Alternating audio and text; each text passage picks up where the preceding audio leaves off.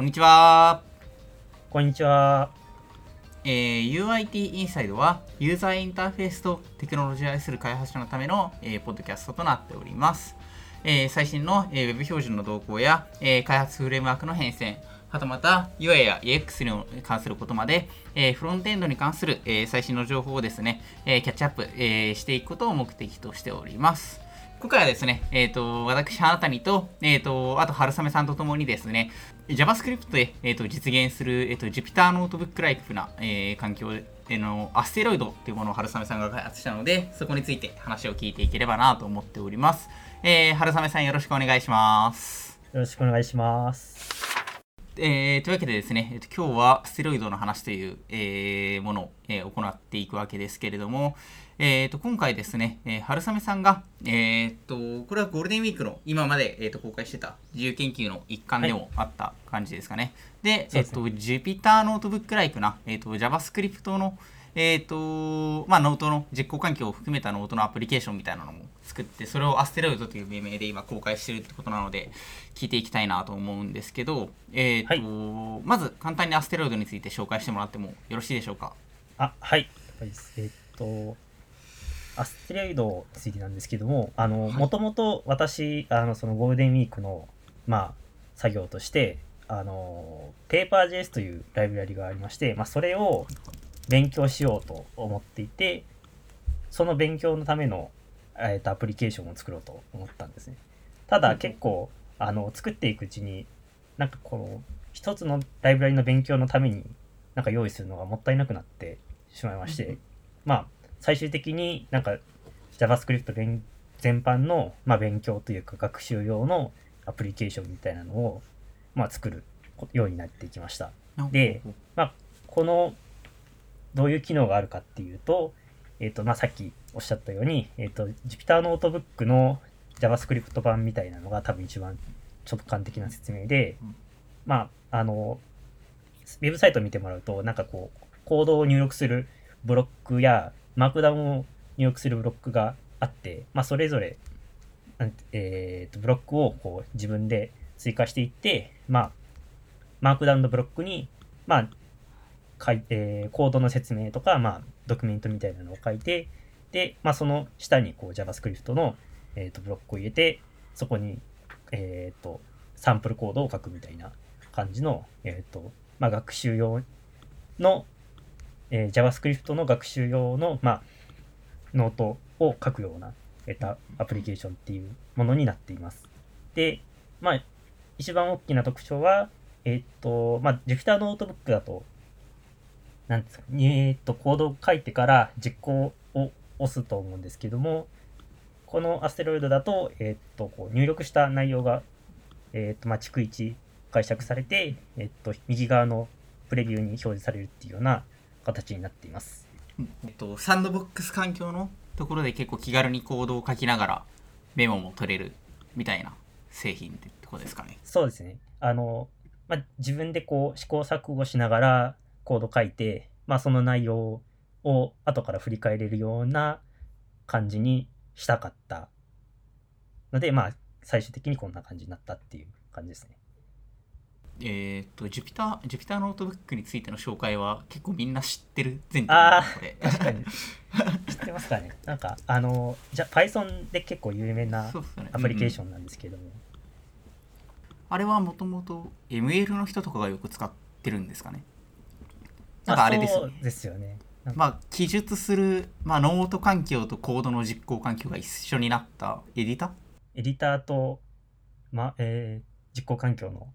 中間。意外と JavaScript そういうのなかったなと作りながら思いましたね。あの Jupyter ノートブックについて私あんまり詳しくないんですけど Jupyter ノートブックって、えっとそもそも Python 向けのツールなんですかねあれは。今は結構なんていうんですかね汎用化されていて一応そのバックエンドとして、まあ、Python 以外も用意できたりするんですけどももともとその Python の、えっとまあ、実行環境みたいなプラス、えっとウェブ上でのエディターみたいなはいはいはい感じです。まあ、大体 Python の、まあ、実行環境として使われることが多いです。うんうんうんうんうんなるほどな。じゃあそれを一旦 JS ベースで実現してみたみたいなところでですかね。はい、そうですね。うんそそんな感じです。そうですね、ショーノートの方にも実行できるサイトの、えー、とリンクを貼っておくんで、えー、とぜひぜひ見てもらえればなと思うんですけど、左側に Markdown が書いてあって、JS のコードとかを書くこともできる、これは。こうコードブロックとノートブロックがあって、はいはい、そうですね。ノートがノートがマークダウンかけるところって感じですね。すごい。で、えっ、と、JavaScript のモジュールもインポートできると、外部パッケージも。あ、そうです、そうです。今回、Paper.js の勉強っていうことだったので、まあそういうはい外部のライブラリを読み受ける、読み込める機構が欲しいということで、まあ今回は、えっと、ブラウザが、えっと、まあ、持っているその ES モジュールのインポート機能を使って、あれですね、その ESM に対応したライブラリを読み込めるような機能っていうのを今回、すはい。すごいですね。なんかこういうのって結構スクリプトタグで読める範囲はいけるけど、普通のモジュールは対応、ES モジュールとか対応してないとかってよくあると思うんで、なかなか面白いです。そうですね、まあそこら辺が割と、まあ、最近っぽい仕様かなと。最近今時っぽい感じですね。そうですね。作られたものについては、皆さんぜひぜひ触触りながら聞いてほしいはい、なっていうよろしくお願いします。ところにして、技術的なところ聞いていきましょうかね。あ、はい、そうです。なんか、はい、なんか技術的なところでこんなここが面白いよとか、まあ、こういったところ結構起こった実装したよみたいなところがあったら聞いていきたいんですけどなんかどういうのがあったりしますかね？そうですね。あのーまあ、大体2つあるかなと思っていて、まあ、前半、その、まあ、とりあえず、その、自分の書いたコードが動けるようにするっていう、その JavaScript の実行環境を用意するっていうところと、あと、えーっと、それを、あれですね、どうやってその、エクスポートっていうか、まあ、こう、やり取り可能な形式にしようかっていうところで、まあ、今回 MDX っていうフォーマットを採用した話とかに、はい、がいいかなと思いますね。そこら辺が話せると思います。じゃあまず、えーまずそうですねではこの JavaScript の実行環境とか、えーとまあ、このパッケージとかも使えるようにしたっていうところについて聞いていきたいんですけどなんかいろいろ紹介してもらってもいいですかね？まあ、まずその JavaScript の実行環境をどうやって用意したかっていうところなんですけれども、これは結構、あの、だいぶ参考っていうか、もうむしろ使ってるライブラリがありまして、えっと、React Live っていうライブラリがあります。で、まあ、基本的に、まあ、これを活用したものっていう感じで、まあ、ちょちょくちょくと、まあ、そのアステロイド用に、まあ、コード追記したっていう感じですかね。じゃあ、まあ、それがどうやって実行されてるかっていうところで言うと、あの、コードがそのまま実行されるっていうのは、まあ、ある意味、えっと、eval 関数みたいな内容だと思うんですけども、はい今回、その、ソースコードを、えっと、解釈して実行させるために、えっと、 async function っていう、えっと、機能を使いまして、これは、あの、MDN の、えっと、リンクを載っけておくんですけれども、あの、はい。 async function のコンストラクターっていうのがありまして、これが、はい。その、あの、いわゆるそのファンクションの、ファンクション関数のコンストラクターと同じように、こう、文字列を与えてあげると、まあ、それ、中、えっ、と、まあ、それを、えっ、と、まあ、JS として解釈した、え実行関数が返ってくるっていう、えー機能があります。あ、そうですね。結構、黒魔術っぽいですけど、割と、まあ、今回はこれを使いました。で、まあ、eval 関数と違って、まあ、いいところは、あの、eval 関数は、その実行時のタイミングのネームスペースの変数が全部こう、その中身の、えっ、と、コードにバレてしまう、えっ、と、展開されてしまうんですけれども、まあ、 async function だと、えっ、と、まあ、ウィンドウっていうかトップレベルの、まあ、ネームスペースしか見れないので、まあ、若干安全性がある。まあ、ただ、あまりあの任意のコードを実行できるようにっていうのは、まあ、セキュリティ上よろしくはないと思うんですけども、まあ、とはいえ、まあ、こう、手軽にこう自分の書いた文字列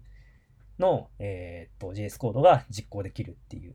機能が、まあ、これで提供されています。eval と比較すると、まあ、ある程度アクセス制限がされているみたいなあ、そうですね。感じでははい、そうです、そうですうん。まあ、なんか若干スピードも速いとは書かれてるけどそうなんですねちょっと計測まではしてないので、まあ、それは、まあ、まあ普通に書かれてる JS よりは確実に遅いとは思うんですけど、はいはいはい。うん、かつこれは async ファンクションっていう名前ってことはあれなんですかね？えっ、と eval っていや私 eval 使わなわないそうそうですよね。使うことがまずないんですよね。でわかんないんですけどえこれ eval ってそもそも非同期で使えるんですかね？えーっと多分使えない。あ使う？あの、まあ、使うとしても使えたとしても多分そのなんですかあの非同期関数の中で eval を読んだ時しか多分ああはいはいはいはい。使えないと思うんですこれ、 async function は、あの、まあ、その、名前の通り、あれですね、その、えーコンストラクターで与えた文字列の中身は、その、非同期関数の中身と同じように解釈され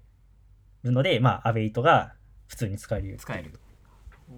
感じですね。それは結構便利そう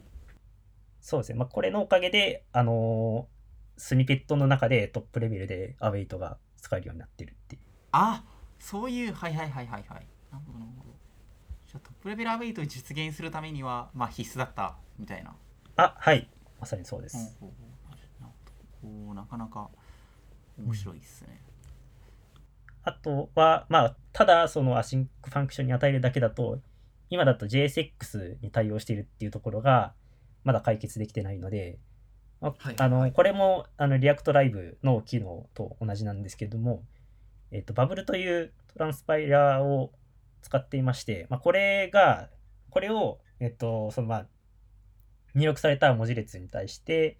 トランスパイルをかけて、えっ、と、中の JSX をえー、 React.createElement に、えっと、書き換えるっていうことをやってから、async function に、コンストラクトに与える形になっています。なんか Bublé って結構昔一時期話題になっていた気が。しはいます。けど、今も結構あのー今も結構動いてるプロジェクトなんですうか、ーん、僕はあんまり知らないんですけども、そうですね、結構あれですね、なんか、一応、今見たところ、5日前に更新されてるので、まあ、メンテされてないわけではなさそうああなるほどなるほど今回の場合だと、まあ、普通こういうことやろうと思ったら、バベルとか用意すると思うんですけれども、ブラウザにバベル乗っけるのは、まあ大げさかなという気持ちがあり、まあここはその React Live と同じ、まあ Bublé という軽量なトランスパイラーを使いましたって感じです。まあ今回の目的ではあってそうな感じですね。おーなかなか面白いですねじゃあ基本的に仕組みとしては React Live の仕組みと同じように作ったみたいな。そうですね。ところなんですね。まあもうちょっと追加した機能で言うと、あの、そのはい。コードブロックの結果を次のコードブロックにこう渡すみたいなところとか。ああはいはいはい。そこらこ辺のあのリリターンしたものが次に呼び出されてるってあいう。そうですね。うんうんうん。そこはあのえーっと Jupyter ノートブックも同じような機能を提供しているので。はいはいはい。同じように、まあ、実現したいっていうところで。そうですね。うん。あとこれこれはい。すごいですね、このこのコードブロック間でデータが渡せるのはなかなかまあそうです、ま状態管理がやや煩雑だったかなっていう。あはいはいはいなるほどなるほまあ実行環境は、えー実行しした結果をまあそのまま保存しているだけではあるんですけど、まあ、そういっはいはいたところですかね。でも使う側からしたら後からこのコードは切り出すから単体で関数にしておきたいみたいな時とかにも使え予想で、なかなかいいなとそうですよね。割と、あの、Jupyter ノートブックも同じような感じで、まあ、実行コストがかかる、えーっと、まあ、ものとかは、あらかじめ別のブロックで書いておいて、まあ、後で再利用するっていうはいはいはいはい。書き方はよくされていますね。うーんなるほど。なかなかですごい実際のユースケースに沿って作られてる感があって面白いですね。あ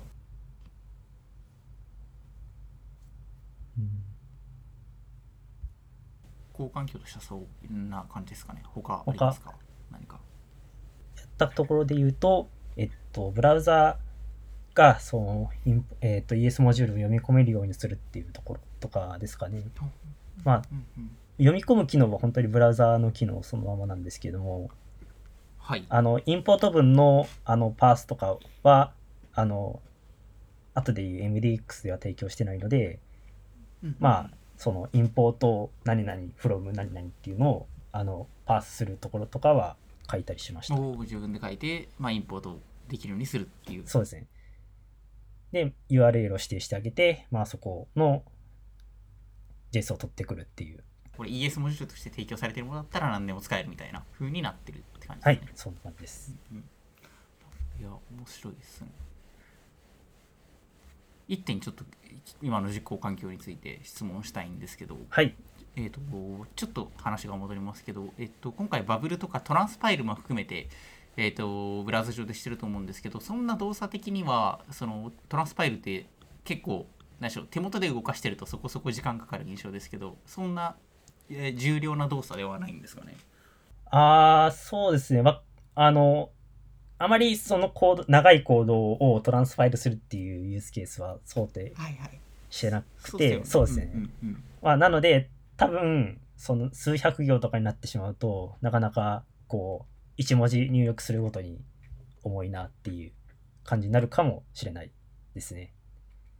まあ、そこはこうノートを分けてそれぞれのコードをブロックごとにややっていくっていう感じそうそう、ですね。それが、そう、それを想定してます。ありがとうございます。じゃあもう一つの点について紹介していってもらってもよろしいでしょうか？MDX ですね。MDX のところですか？えーっと、まあ、今回、まあ、そういうトランス、えーっと、まあ、コード書く環境みたいなのを作ったんですけれども、まあ、今、あの、その実行、あの、編集中は当然 JS の、JS の中で管理しているものではあるんですけれども、まあ、それを、こう、エクスポートするときとか、まあ、どういうフォーマットにするんだっていうのを考える上で、まあ、Jupyter ノートブックだと、IPYNB っていう、えー、と拡張子のファイルが出力されるんですけれども、あれって結構あの JSON で書かれていて、割と人間が読むもの、えーまあ、人間が書くものには辛い感じになってはいはいはいるんですね。あこそれはちょっとなんか今回あまり、まあ、独自独自のあの仕様とかあんまり考えたくなかったので、まあそれプラス、まあ、自分あの人間が後からこう追記できるっていうのがしやすいようなフォーマットを探していると MDX っていうものを見つけました。で、えっとはいはいこれなんですけどもまあ公式サイトの通りあの JSX プラスマークダウンみたいなそのままのものなんですけども、そうマークダウンのフォーマ、えー、と文法の中に JSX なので、まあ、あの HTML タグみたいなのを埋め込める。あと、はいはいインポートとかエクスポートの分をそこに埋め込むっていうことができるっていう感じのフォーマットです。で、えーっと、まあ、それに、それプラス、まあ、若干のメタデータを加えたものを、今回の、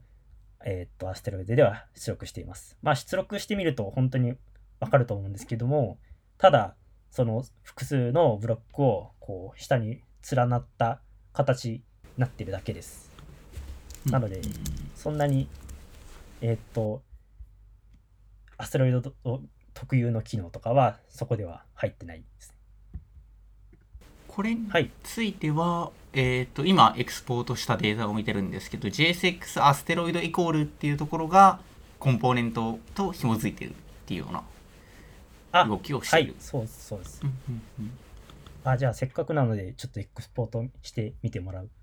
とわかると思うんですけども、そうですね、そのコードブロックが一応今回の、その、えー JSX、えーアステロイドの一つのコードブロックに対応していて、えーっと、コードブロックの、まあ、メタデータとして JSX アステロイドイコールなんとかなんとかっていうところが、まあ、それぞれのコードブロックに対応してます。で、内部的には、えっと、この ID が、えっと、一つのコードブロックを指し示すものになっていて、まあ、それの結果が、えっと、下のそのアステロイドアンダースコアっていうコンポーネントでレンダリングされるようになるっていうのを計画しています。で、ちょっとまだこれは実装中なんですけども、まあ、最終的にはここの、えっと、JSX の部分に、えっと、自分の書いた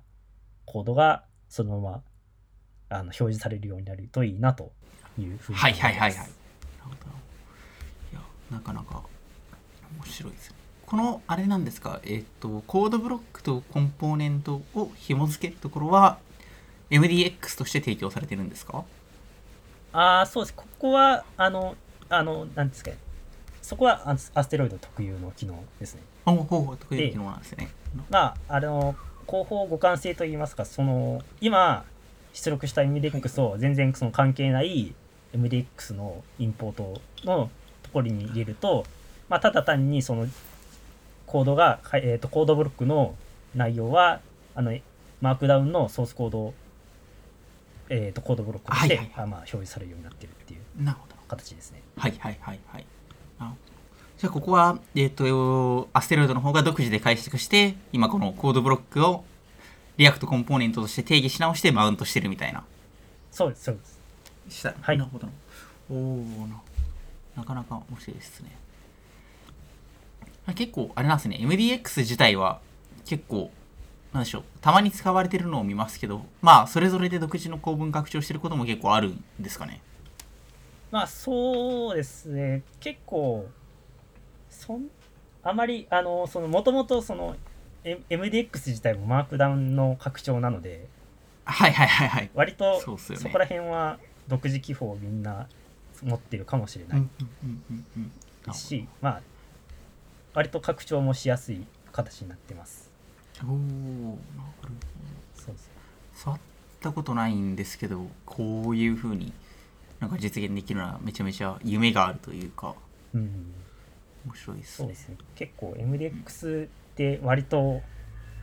あのなんていうんですかまあアイアイディアというか発想自体はすごい安直なんですけども割と使い道があると思っていてまあ結構一番よく使われているそうなのはあのライブラリのドキュメントとかですかね。あのライブラリでえっとなんかこういうサンプルコードがあって、まあ、それの実行例みたいなのを、えっと、MDX の中で JSX として埋め込むっていうことをやっていて、はい。で、まあ、それをなんか、静的なサイトジェネレーターで、こう、出して、ライブレとしてボンって貼り付けるみたいな用途だったりとか、あとは、あれですね、あの、前見かけたやつだと、あの、自分のその個人ブログとかでこう書いていて、なんか、ここの、ここにあの広告を差し込みたいとかところで、カーボンアドのはい。コンポーネントをああ、はいはいはいシュッ。と入れて、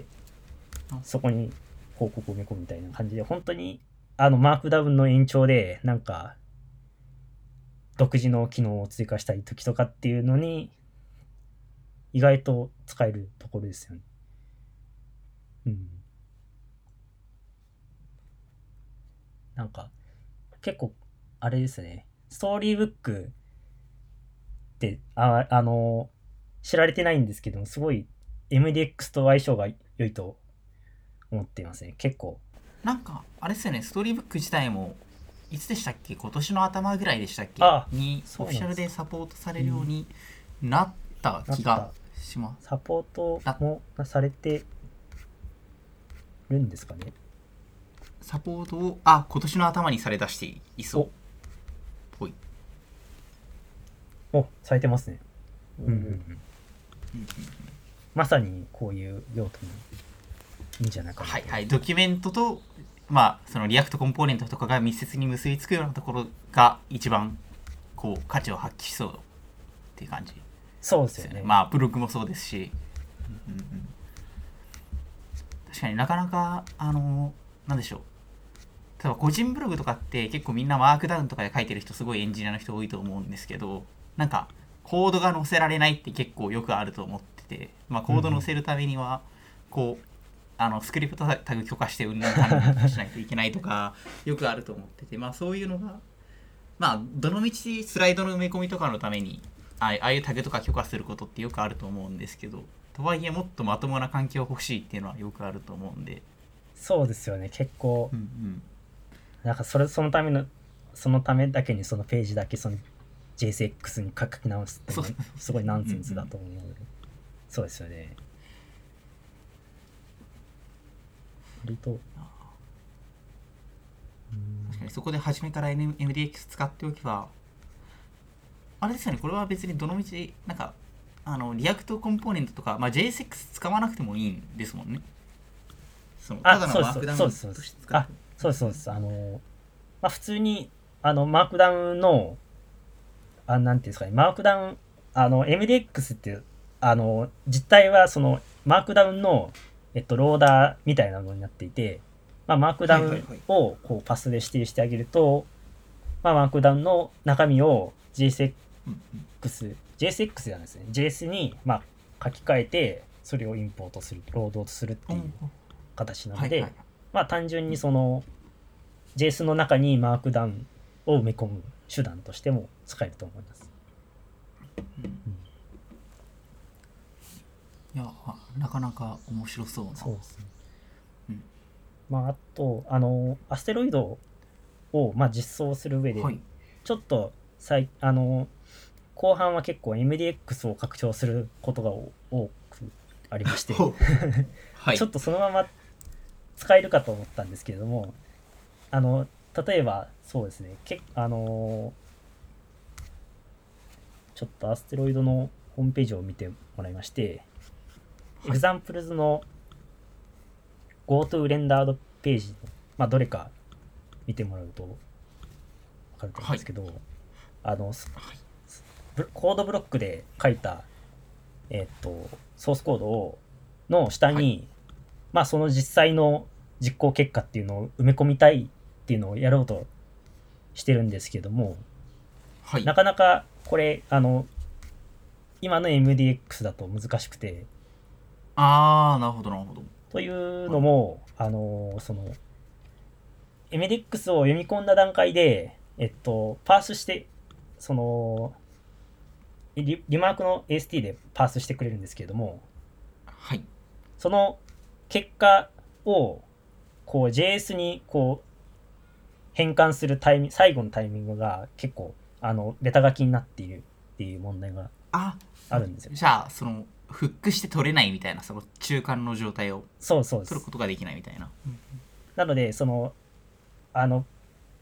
独自のその MDX の記法を追加するっていうところまではできるんですけど、まあ、その結果を、なんか、2のその JS の出力の形にしたいっていうのが、ちょっと、今だとなかなか難しかった。なので、まあ、自分で書くしかないっていう形にはいなってます。まあ、ここら辺は割と今後良くなると嬉しい。なんか独自のものを追加するまではいけるけどまあその結果はこうあのもう完全な最終的な出力出力になってしまうっていう。そうそうそう本来であればこのそれぞれの下にこういったページのそれぞれの下に結果もついてほしいみたいな、っていうの。を、ですよね。はい、今。そうですね。うん。単純にそのドキュメントの記述っていう用途では必要ないとは思うんですけどもまあ確かに。でもアステロイドみたいなものを作るってなってくると、やっぱり実行結果とその行動っていうのは見たくなるかなと思いますし、っていうのを。まあただ、はい。そうっすね。うんうん。まあいや、まあ、単純にその普通にドキュメント書く用途でも例えばその開発者向けドキュメントとかだったらソースコードとその実際動くでもう同時に管理するのって結構大変ですし需要はすごいありそうだなとは、そうですね。それなんかもぜひ使ってほしいところですねそソースコードをコピペしてきてそれを、えっと、別の JS に貼り付けるみたいなの。っうんうんていう手間はこれでなくせると思います。なかなかうん。い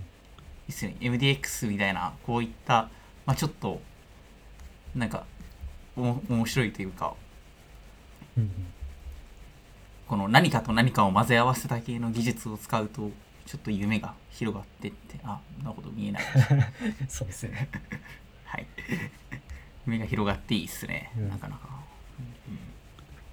結構、あの、これ、あの JSX を読み込む形なので、前、ななんか、2回前ぐらいですかね。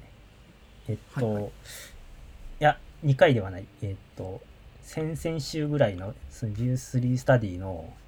えっと、そうですね、 render function。はい。で、えっと、その Vue と React の、まあ、岸さんの共通化っていう話を UIT インサイトでしたと思うんですけども、あはいはい。まあ、はいこれもあの JSX なので、まあ、実際その React っていうのはほぼ関係ない技術ではあるんですよ。まあ、ただ、はいはいはい。まあもともとその React 念頭に置いて開発されていったので、まあまだちょっとその Vue に流用するっていうところだと、まあドキュメント不足っていう感じが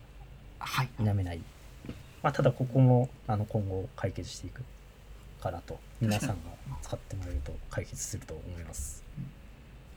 確かに実態は別にただのその JSX 記法であってこれが React createElement に紐づかないといけないわけではないって感あ、じそうです、そうです。なかなか面白いですねいや夢があっていいあありがとうございます。えっ、とじゃあですねここまで結構技術的な話とかえっ、と今の MDX の話とかあとはステロイド自体の技術の話とか聞いていたと思うんですけどなんかえっ、とこ今後こういったことやっていきたいなとか、えっとこういった開発の、えーを追加したいなとかあったらなんか聞聞ければなと思うんですけどなんか今ありますかね？そうですね。ま、まずは、あれですね。割と、あの、まだ、あの、大々的にリリースを言ってないので、今後、そのドキュメントを整備してから、まずリリースのアナウンスをしたいっていうところですね。で、まあ、そのために、まあ、いろんな機能がまだちょっと足りないなと思っていて、例えば、えーっと、そうですね。アステロイドの MDX の、まあ、さっき話してたところではあるんですけども、その、出力した、えっと、MDX を読み込んだときに、その実行、えーソースコードとともに、えっと、実行結果が表示されるっていう、スタンドアロンな MDX が、えっと、読み込めるように、えっと、まずそれ用のローダーを提供したいっていうところとかがあります。で、まあ、もうちょっとあの発展的なところで言うとあのその自分の書いた、えっとまあ、ノートっていうのを、まあ、URL で共有できるっていうところも、まあ、今後やりたいところではありますね。まあ、ただちょっと今問題があって、まあ、本当に共有するだけならすごい MDX をアップロードしておしまいではあるんですけどもやっぱりあの他人のソースコードをそのまま実行できてしまうっていうのは、ちょっとセキュリティ上よろしくないかなと思っていて、まあ、それのかい、あの、まあ、安全性の担保っていうのをどうしようかなっていうのを、ああなるほどちょっと考えてますね。まあ、なかなか難しいところですけども。確かになかなかこれ共有できたらすごい便利そうだなと思ってたんですけど、まあ、例えばもう今って開いたらすでに実行されてる状態で明示的にランするわけではないんでですもんねアクセスした瞬間になんかやばいことされたらまずいですしねそうですね。確かまあ最悪、あの、まあ、実行する前に、こう、確認ボタンを用意して、これ実行するけど本当にいいんですかみたいな。そにはいういうはいはい感じにして、もうユーザーに丸投げみたいな 感じでもいいかもしれないですね。そ多分そんな、まあ、これを使ってる時点でそこそこ分かってる方だと思うので、そうです。うん。まあ、それが解決できたら、多分一気に、あの、そういうソーシャルな方向に展開できるかな、とは思いますね。あとあれですねスタンドアローンで表示可能なローダーがあるとまあより便利というかまあみんなのブログとかにも組み込んでもらいやすくてなかなか面白そうそうですねですね。うんうんそれができるとあのまさまさしくここでブログ書いてあのそうあの実行結果が載せれる一緒に載せるようなブログを書いてで自分のえっ、とブログのディレクトリにペッて放り込んでで、まあ、記事公開するみたいなこともできるようになるはずです。基本的になんか自分たちでブログ作ると結局、まあ、例えば MDX とかでコードブロック用意したとしてじゃあその各環境どこに用意するんだっていうのがまあ面倒くさくなりがちなところだと思うんで、こうやって外部で書くだけ書いてしまってそれをポンと公開できるっていうのはなかなか意味があって面白そうですね。そうですね。ございます。なんかまたアップデートあったらいろいろ告知してもらえれば。はい、もうこれはまだまだあの開発途中だと思っているのではい今後も追加していきたいと思います。はい。お願いします。というわけでですね、えー今週の UIT インサイドは、えー春雨さんとともに、えーと JavaScript で、えー動く Jupyter ノートブックライクな、えーとエディター環境である、えーアステロイドについて話していきました。えー LINE のフロントエンド開発、えーセンターでは、えーすいません LINE の、えーフロントエンド開発組織 UIT、えーでは、えーこのようなフロントエンドに関する、えー開発や、えーと議論を、えー日々行っております。えーと 先週ですね、公開していた View3 スタディや、えーその前から公開している、えー View えーやえーと先週公開していた、えーと LINE のフロントエンドエンジニアのゴールデンウィークや、その前から公開している View3 スタディなど、えー社内勉強会から始まってた企画も、えーたくさんありますので、えーこれからも、ね、LINE のフロントエンドエンジニアが、まあ、どんな技術キャッチアップをしているかなどなどを、えー公開していければと思っております。えーぜひぜひまた聞いていただければと思います。えーその他にこのポッドキャストについてのご意見やご感想もお待ちしております。えーハッシュタグ、シャープ UIT アンダースコアインサイド、えーシャープ UIT アンダースコアインサイドでつぶやいていただけますと、えー今後のポッドキャストの参考にさせていただきますので、えーぜひぜひご意見やご感想を、えーつぶやいていただければと思います。えーというわけで、えー今週はですね、えー春雨さんとともに、えーアステロイドについて話していきました。えー春雨さん、ありがとうございましたあり。がとうございました。